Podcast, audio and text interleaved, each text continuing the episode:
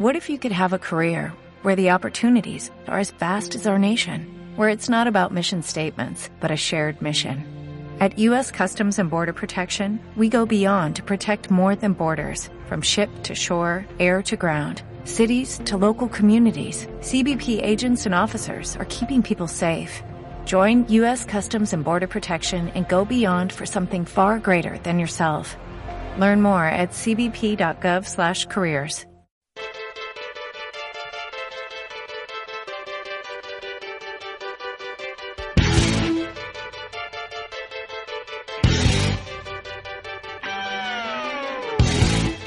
DoctoresDelTiempo.com presenta.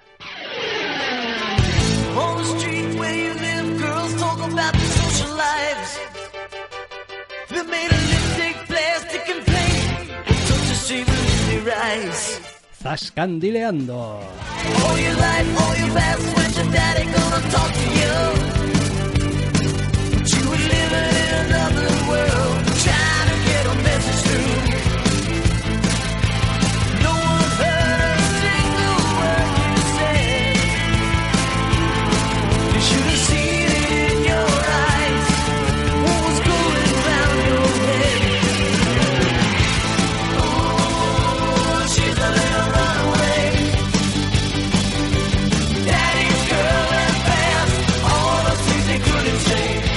Bienvenidos, queridos oyentes, a una nueva edición de Zascandileando. Doctor Snack, muy buenas. Muy buenas. Esta semana venimos con una de esas series que Netflix deja caer a lo loco. Toma serie, toda para ti, ponte marrano. Y que nosotros solemos tardar un cojón y medio en ver normalmente. Y en este caso es Stranger Things. Stranger Things, los 80 contraatacan. Los 80 contraatacan, esa serie que levanta pasiones en varias direcciones, entre no, es todo referencia y homenaje y no es original o... Stranger Things 2, la venganza. Sí, un poquito sí.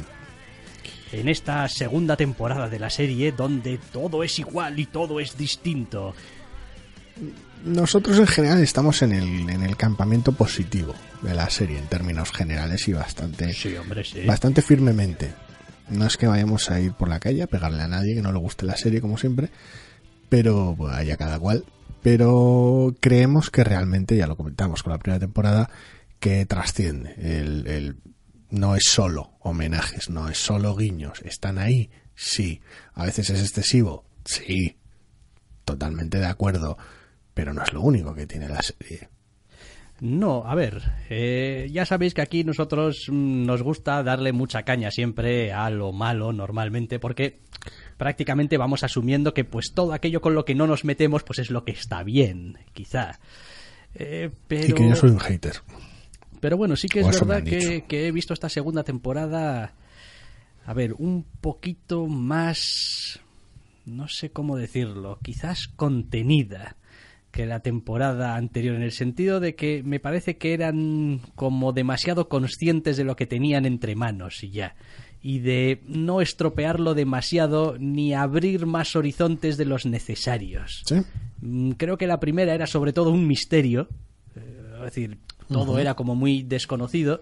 Y en esta segunda, gran parte de la tarea es, bueno, sí, hay algo, hay un problema, hay una amenaza, hay un lo que sea, pero no vamos tampoco a agitar demasiado el asunto. Es como más centrados en evitar la catástrofe que en expandir horizontes. Bueno, tiene sus momentos. Que sí, tiene un capítulo entero dedicado a una trama específica y a un personaje en concreto, casi cerca del final de la serie, que mucha gente ha comentado que hace estragos con el ritmo de la serie. Lo entiendo, a mí me pareció que era adecuado. Estoy acostumbrado a ese tipo de recurso. Penny Dreadful me enseñó bien. Pero bueno. Y me parece que era necesario porque era una parte que se estaba dejando muy al margen, evidentemente, a lo largo de la temporada, porque ya iba a recibir cobertura en otro momento. Pero bueno, aunque con la estructura de cómo resuelven ese asunto no esté súper contento, porque básicamente es algo que se trata en el capítulo 11 de 13. 11 de 13, si eran 9. Eran 9, en el 7. Sí, me he patinado. En el 7, sí, en el antepenúltimo capítulo. Y es parte de con lo que abres la serie. Con lo cual, pues ese tipo de teaser me suele resultar bastante incómodo. De hecho, hacíamos chistes durante el visionado de decir, bueno, pero quiero decir, la primera escena, en el primer capítulo, en algún momento... ¿Esto cuándo va a tocar? ¿Esto cuándo...? Y en ese aspecto, pues bueno, a ver, se puede hacer de manera más o menos elegante. Y en este caso, pues bueno, es un poquito más torpe esa especie de teaser, me refiero como tal, ¿no? Luego la resolución. Con lo cual, la temporada queda un poquito rara, pero sí que me parece que, aunque buena parte de la temporada sea evitar el desastre, sí que abre sus cositas y sus tramas, entre comillas. Pero la mayor parte del tiempo la dedica a trabajar todos los personajes menos uno o dos. A ver, es que en cierto modo uno llega al final de la segunda temporada y, echándole un poco de imaginación, se imagina el principio de una tercera temporada, y es verdad que hay algunas cosas que han cambiado, pero hay otras que no han cambiado en absoluto. Entonces, bueno, evidentemente parte del atractivo que ha tenido la serie siempre, para mí, después allá cada cual, tiene más que ver con el hecho de que una cosa que me parece fantástica es que han conseguido que una serie donde básicamente los protagonistas son niños no me den ganas de estrangularlos continuamente, lo cual para mí es todo un logro de la ficción. O sea, es como, porque normalmente niño en tu historia equivalente a querer a... vamos, suele pasar. Entonces eso ya es mucho, y generaron ya en la primera temporada unas dinámicas dentro del grupo que estaban muy bien y que expanden en esta segunda temporada, digamos que entre comillas mezclándolo un poquito más y jugando más con los elementos. Sí, en la primera temporada prácticamente tenías a lo largo de todos los capítulos y a lo largo de la temporada en general el frente con los chavales por un lado, el frente con los adolescentes por otro y el asunto con los adultos por otro, y normalmente eran enfoques que permanecían relativamente estancos hasta cierto punto, hasta lo que era posible, vaya. Esta temporada evidentemente opta por todo lo contrario. Es como, no, ahora es la mezcla, las combinaciones de personajes, cómo van a relacionarse, quién va a estar con quién en determinados momentos, en quién va a recaer ciertos pesos, ciertos focos. Es una fiesta. A cambio, tiene que hacer un poco de trampas con la trama, porque si juntas a todos los personajes desde el principio en el mismo sitio, es posible que esto sea una serie, una temporada de 3 capítulos. Sí, también aparte de lo que pasaba en la primera. Sí, nadie claro, tiene la historia completa, con lo cual... Claro, pero bueno, me refiero a que después de los antecedentes de la primera temporada, es potencialmente peligroso para tu trama que todos los personajes se junten en el mismo sitio, porque si empiezan a intercambiar información... Pues, sí, en fin, las cosas se mueven mucho más rápido, o al menos es más probable que den con soluciones probables o con razonamientos más o menos probables o verosímiles de lo que va sucediendo. Entonces, en ese aspecto la serie tiene que separarlos un poco y darles cosas que hacer. Quiero decir, que no es que digas, es que en este llevan 2 capítulos que tal y cual personaje están mano sobre mano. No, todos tienen sus cosas que hacer y todos tienen una agenda y una razón de por qué lo hacen, no están perdiendo el tiempo. Sí, por un lado porque todos tienen algún tipo de peso en la trama en general, y por el otro lado porque todos los personajes tienen algún tipo de, o la mayoría, no, creo que realmente prácticamente todos tienen algún tipo de arco personal que en el que participar, algún tipo de cosa, algún tipo de evolución o de giro.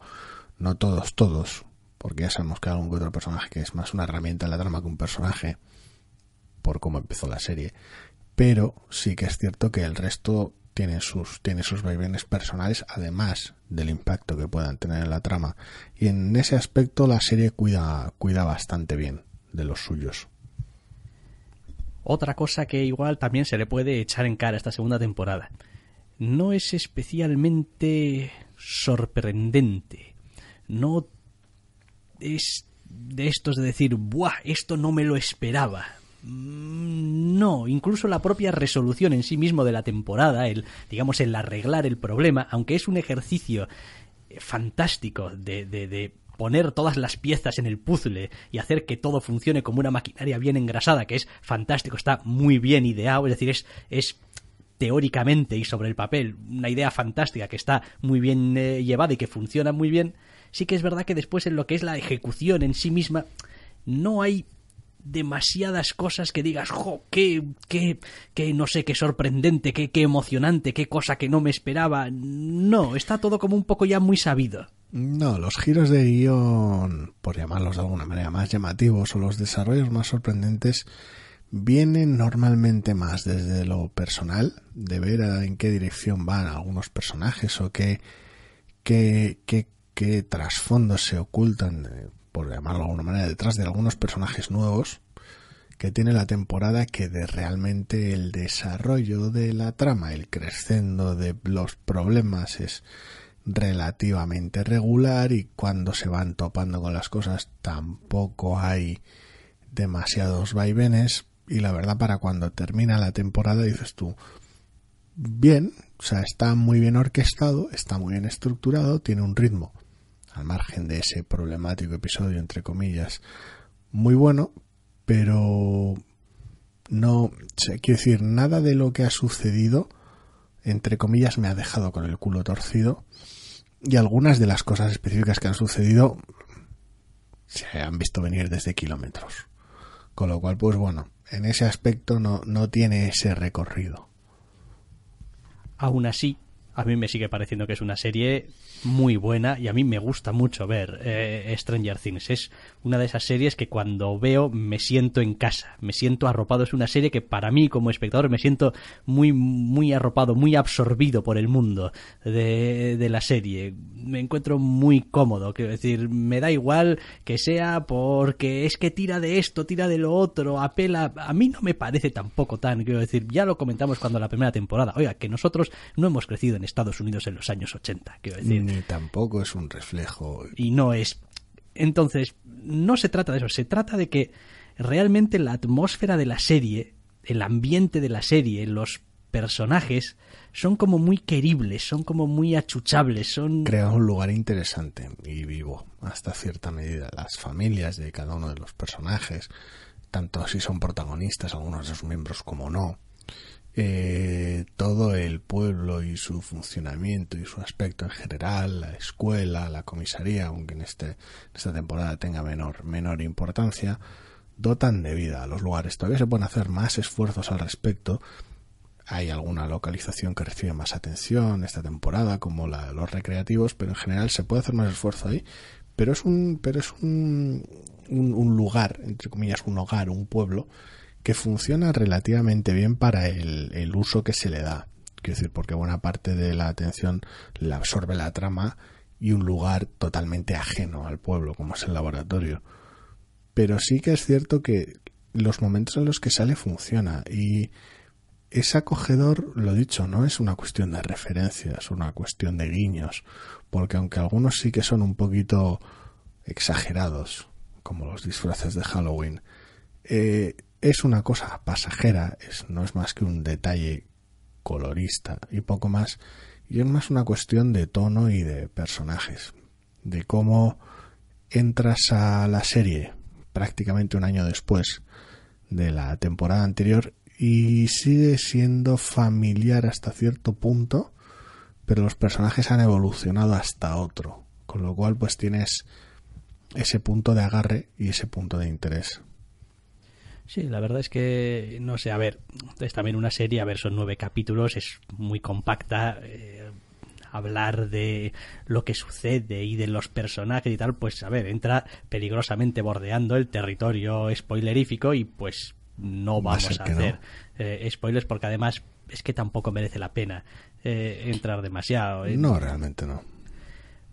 Pero bueno, se las han arreglado para hacer una segunda temporada que a mí me parece que, a ver, evidentemente no tiene el enganche y la cosa esta de la primera temporada, ¿qué es esto?, ¿no? La novedad, y es todo nuevo, y pero a pesar de todas las cosas que le he hecho en cara que tiene, me parece que está muy bien, me parece que está muy bien hecho, y me parece que es muy respetuosa, sobre todo con sus personajes. Es decir, cuando las series se alargan un poco y las situaciones se complican, pues a veces los guionistas pues tienden a poner en situaciones ridículas a sus personajes, a comportarse de una manera un poco fuera de su personaje, forzarlos de cara a que pues tal, y eso aquí no ocurre. Aquí todo el mundo actúa más o menos dentro de lo que se espera de ellos.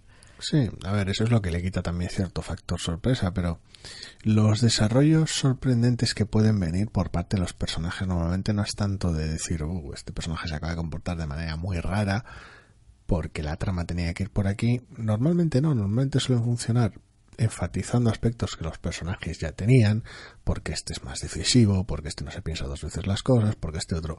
Cada cual tiene sus asuntos, o porque, sobre todo en el caso de personajes nuevos, los vamos conociendo a lo largo de la temporada y vamos sabiendo cómo son y por qué son como son. Sí, también es verdad que introducir personajes nuevos en las series es algo que, a ver, tiene su cierto riesgo, que te puede salir bien y te puede salir mal. Yo creo que en este caso han salido muy bien. Sí. Ha salido muy bien porque el punto de vista o... El hecho de introducir ese elemento extraño en un grupo muy estable y muy unido, como era el de los personajes protagonistas, ha permitido también, entre comillas, que los mismos personajes hayan tenido que definirse un poco más. O sea, esa es una de estas cosas de decir, bueno, ¿tú de qué palo vas? Bueno, pues cuando entra alguien nuevo al grupo, inevitablemente pues tiene que saber un poco de qué palo vas. Han conseguido alterar las dinámicas, introducir un personaje nuevo en uno de los colectivos más sensibles de la serie. Los adultos aceptas mucho más fácil que metan personajes nuevos. Con los adolescentes, bueno, es más delicado, pero podría funcionar. Meter a alguien más entre los chavales es bastante más complicado. Ciertos puntos del personaje podían dar lugar a ciertas cosas problemáticas, pero en general la resolución de toda la introducción del personaje, cómo se comportan las dinámicas con el grupo, es una genialidad.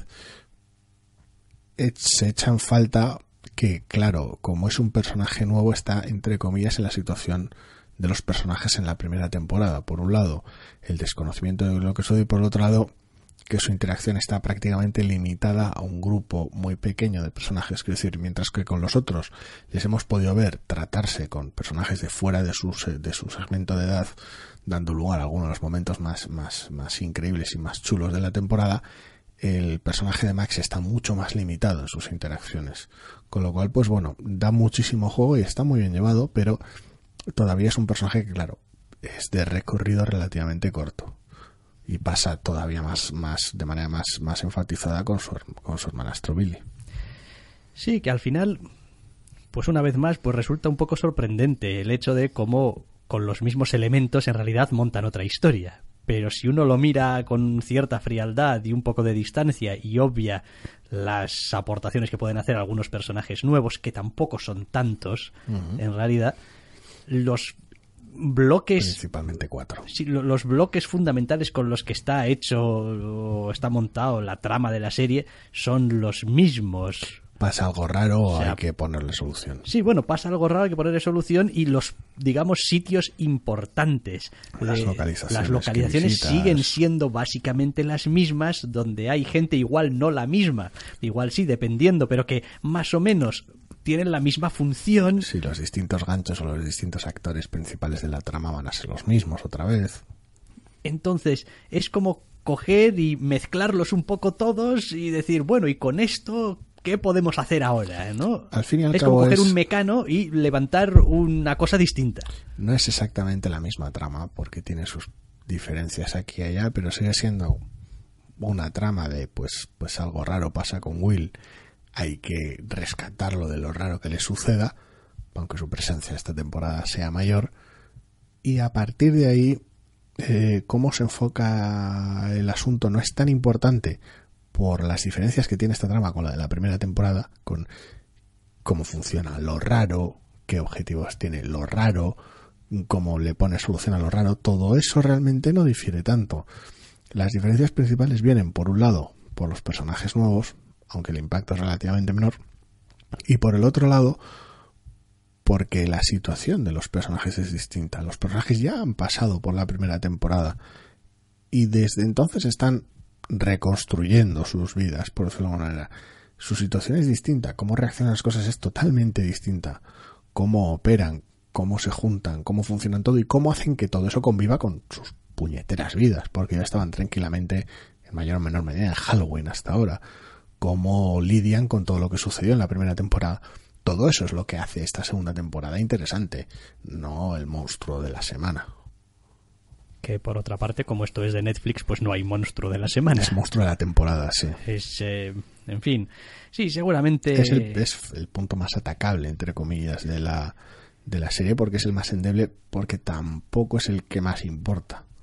Sí, a ver, yo puedo ver también, o puedo imaginarme a espectadores que no estén muy contentos con lo que es, digamos, la gran amenaza de la temporada y su resolución. Quiero decir, noté ciertos aires a ciertas secuelas de películas de superhéroes un poco chusqueras en el espacio, un poco el tipo de tratamiento de la gran amenaza, que es un poco como, bueno, pues vale, es decir, está ahí y tal, pero como que tampoco... En fin, una vez más es una serie en el sentido muy cabrona, es decir, es muy cruel con el que es muy cruel y el resto pues están muy preocupados por las putadas que les pasan a esos que están sufriendo grandes consecuencias, pero quiero decir, es increíble, quiero decir, con el gran mal que acecha en la serie, en realidad...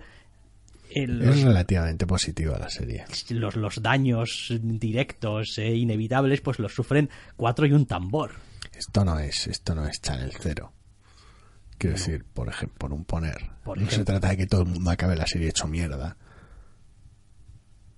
Pero bueno, no sé, está bien. Vaya, yo creo que cualquiera que viera la primera temporada y le gustase, pues va a encontrar en esta algo que le va a gustar también. Sí, en algunos casos literalmente más de lo mismo, con la trama. Sí.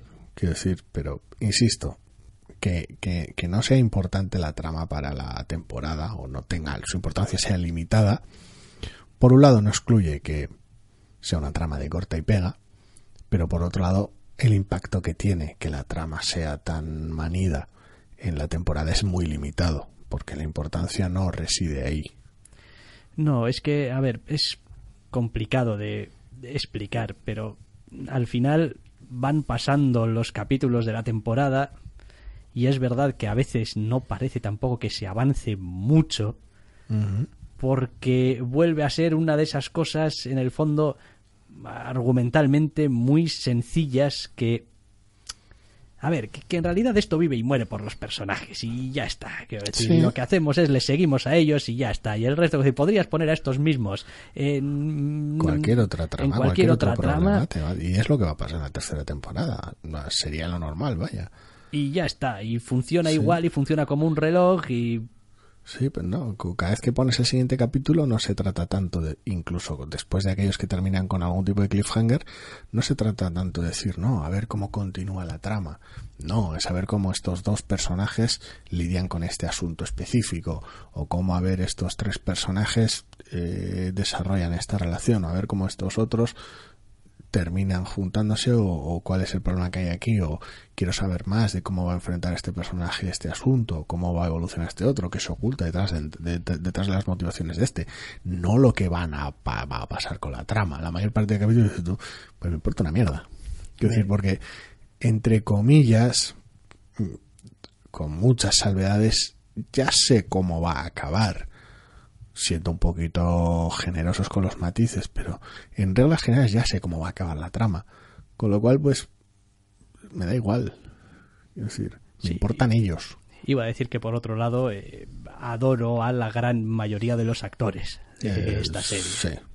O sea, y bueno, y cómo están dirigidos y cómo interpretan. Es decir, independientemente de que los actores, digamos, lo que me gusta es los personajes, cómo están llevados, porque es una serie a pesar de todo, y mira que tenemos niños y tenemos, pero es bastante contenida, es bastante, quiero decir, no le importa de vez en cuando, en fin, airearse un poco, pero en general, salvo algún personaje muy concreto como el de Winona Ryder, que bueno, pues es a veces un poco excesiva y tal, pero es ella así, el resto de personajes son todos como bastante suyos, bastante para adentro, bastante... Bueno, hay de todo un poco. Bien, es cierto que bueno, pues Hopper es como es y le toca ser el héroe, entre comillas, en la mayor parte de los casos, pero funciona muy muy bien. Creo que solo tengo problemas con un personaje, que ahora mismo de hecho no recuerdo el nombre. Sorpréndeme. La hermana de Mike. Ah, la hermana de Mike. Mike. Nancy. Estaba pensando Mindy, no, Cindy, no, Nancy. Correcto. Y es un personaje que me gusta, ¿eh? Me gustaba en la primera temporada y me gusta ahora. Pero, y tiene momentos realmente llamativos. Pero sigue habiendo... Tampoco decir una indefinición. Porque... Es la palabra que estaba pensando, te juro que el problema de ese personaje es que sigue estando en una indefinición. A ver, tampoco es ese mi problema realmente, porque sus dudas y sus problemas son parte de lo que es el personaje, es parte de lo que lo hace interesante en algunos aspectos. Pero es que todos han ido evolucionando un poco y la pobre Nancy se ha quedado atascada. Es entre comillas parte del problema. Buena parte de la historia de Nancy en esta segunda temporada viene motivada porque está atrapada en la primera temporada hasta cierto punto. Entonces, como desarrollo para cuando acaba la temporada es relativamente interesante, que si el personaje termina bastante mejor de lo que empieza, por ser un poquito muy genéricos lo de mejor ya, bueno, pero claro, arranca y mientras que todo para todos ha pasado un año, para ella no. Y su subtrama es esa. Con lo cual es un personaje mucho menos agradecido de llevar. Entonces, claro, es con el que más problemas tengo porque, claro, luego el tratamiento es más endeble porque buena parte del desarrollo de su arco viene dado por la trama y la trama es de lo peor que tiene esta serie. Con lo cual, pues... el personaje termina un poquito incómodo. Sí, no sé. Aún así el tono general de la serie es relativamente amable. Y quiero decir, lo digo porque en su momento, no, Stranger Things y tal, hay lo chungo y tal, y un poco en plan thriller y sobrenatural y un poco oscuro y tal. Y digo, hombre, a ver, no es que la serie carezca de sus momentos y tal, en fin. Aunque los telegrafíe en ocasiones. Cargaditos, sí. Dejar la cámara quieta a veces es lo que tiene. Pero en general uno ve con esos ojos con los que ve ahora un poco las películas viejas donde sabe lo que va a pasar. Uh-huh. De decir, bueno, qué interesante está esto, cómo mola y tal, que qué bien hecho, está como me gusta. Pero bueno, van a salir de esta. Es decir, un poco con ese aire. Que después la serie es cabrona también, ¿eh? Sí. Pero... esa sensación de aventura hasta cierto punto, de riesgo hasta cierto punto. Eso es como aquí hay riesgo, hay cosas en juego y tal cual, pero joder, son los protagonistas. La leche.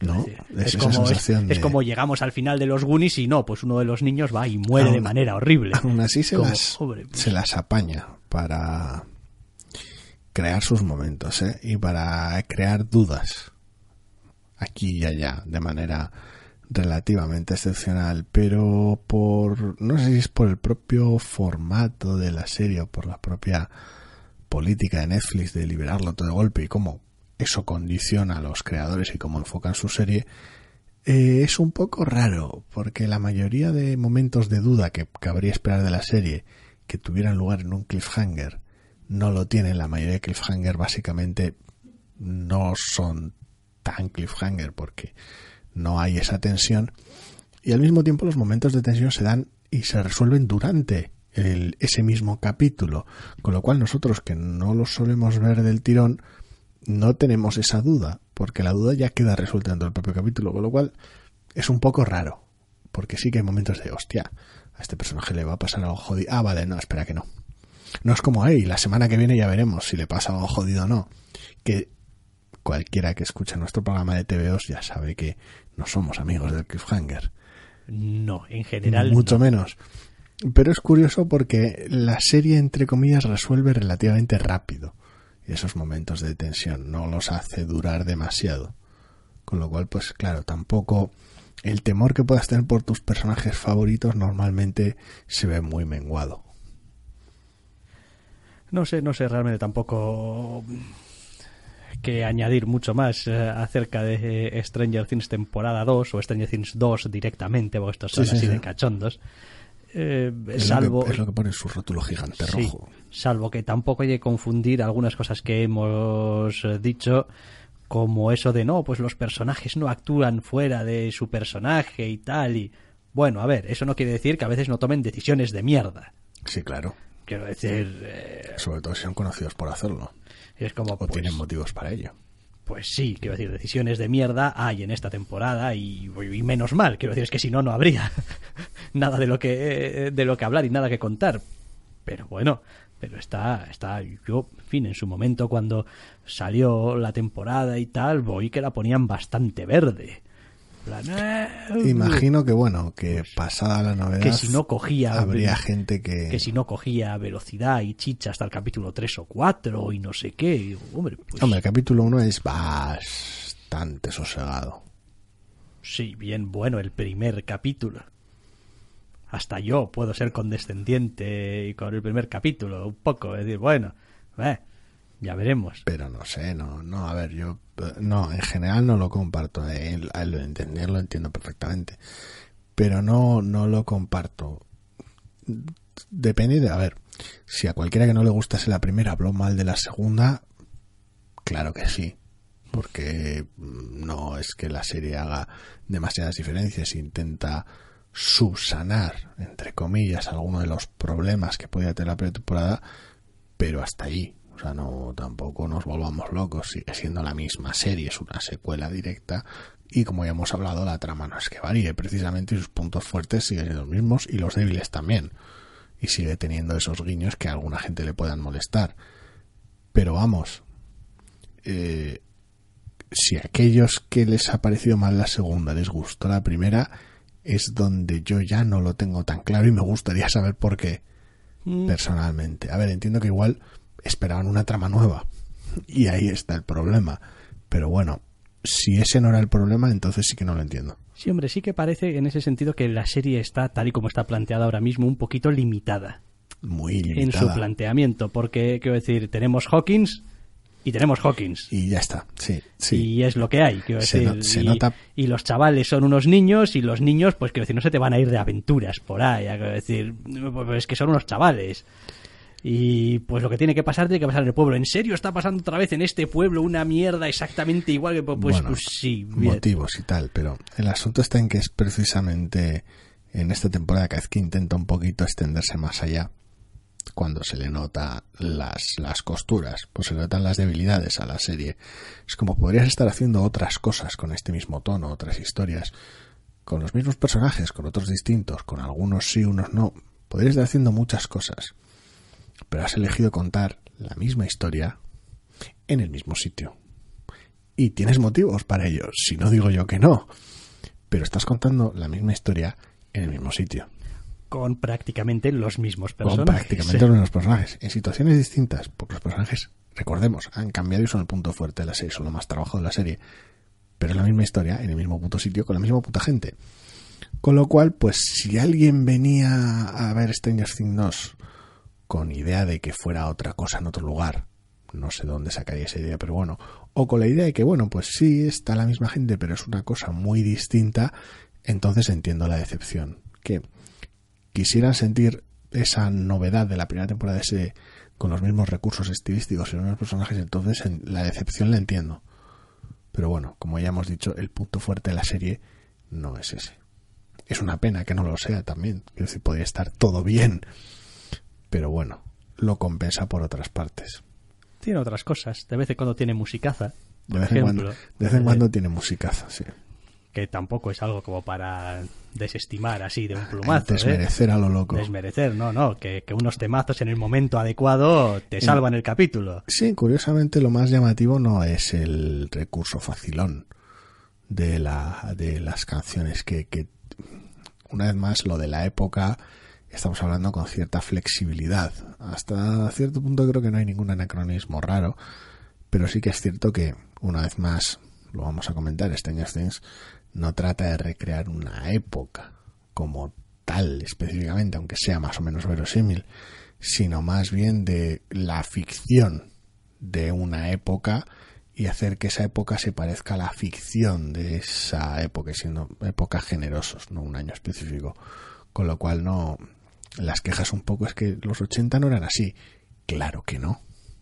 Pero se parece muchísimo a las películas de los 80, por ejemplo. Y no, sí, es tampoco es eso, es ya un... No es directamente cuando es un guiño, un homenaje directo, que los hay, y desgraciadamente tal vez demasiados, sino a una manera de... a un sentir, a una atmósfera, a un tono, un tipo de historia. Son muchas cosas las que, entre comillas, toma prestadas y reconduce. No simplemente decir, ¡oh, bien, van vestidos con fantasmas! Pues sí, es un guiño excesivo porque machacan con él muchísimo en el episodio, pero eso no es lo importante. No, a ver, que por otra parte, si no, tendrías que haberte buscado alguna otra excusa, ¿eh? Quiero decir, podrías haber cogido la ruta contraria y casi hubiese sido peor. Pues es Halloween y se han disfrazado de no sé qué. Disfraz genérico. Uno un disfraz pirata, genérico, el otro de vaquero. El otro de fantasma y el otro de... Es como, bueno, pues quiero decir, ibas a tener la misma trama, pero no ibas a tener el apego emocional. Quiero decir, yo eso también a veces hay que entenderlo. Es como, hombre, pues sí. Si lo que tienes tampoco es ninguna cosa en sí misma súper interesante, quiero decir, son unos niños yendo a por caramelos en Halloween, no es que sea la cosa más excitante de la galaxia. De qué van disfrazados no es importante. Y no es importante, pues hombre, pues le añades un extra, es decir, lo sazonas un poquito. Sí, hay algún abuso de la banda sonora a ese respecto, pero bueno. Sí, supongo que es como todo, pues si pagas los derechos, lo aprovechas. Es que me gusta mucho la banda sonora de Cazafantasmas, así voy a usarla. Bueno, pues igual te estás pasando, pero bueno. Pero como es su serie, pues hacen lo que quiere. Sí. Y sabemos un rato, de eso de hacer lo que queremos en lo que es nuestro. Correcto. ¿Qué? ¿Ponemos punto y final? Yo creo que sí. Yo creo que sí. Pues lo dicho, que no habremos convencido a nadie que no quisiera ver de que la vea, pero... Y al ser una serie en Netflix... Sí, pues llegamos tarde, no. Lo siguiente. Y no va a ser a la que lleguemos más tarde. ¿De cuáles? ¿En general o de Netflix? ¿O? No, en general y en particular. Buah, es verdad. Es verdad que tenemos por ahí... Llevamos... Puñaiser. ¿Cuántos capítulos del Castigador? 3. O 2. Con suerte, o 2. 2, muy rápido se está moviendo. Para ser no 2. Es... No, esto no es una review ni mucho más. No es que no nos haya gustado como ha empezado. No, pero cosas. Cosas. Prioridades. Life happens, sí. Amigos. Y es lo que hay. Bueno, pues eso. Pues que ponemos punto y final ya al programa por esta semana. Y si todo va bien, podréis volver a escucharnos la semana que viene. Hasta la semana que viene. ¿No te encantaría tener $100 extra en tu bolsillo?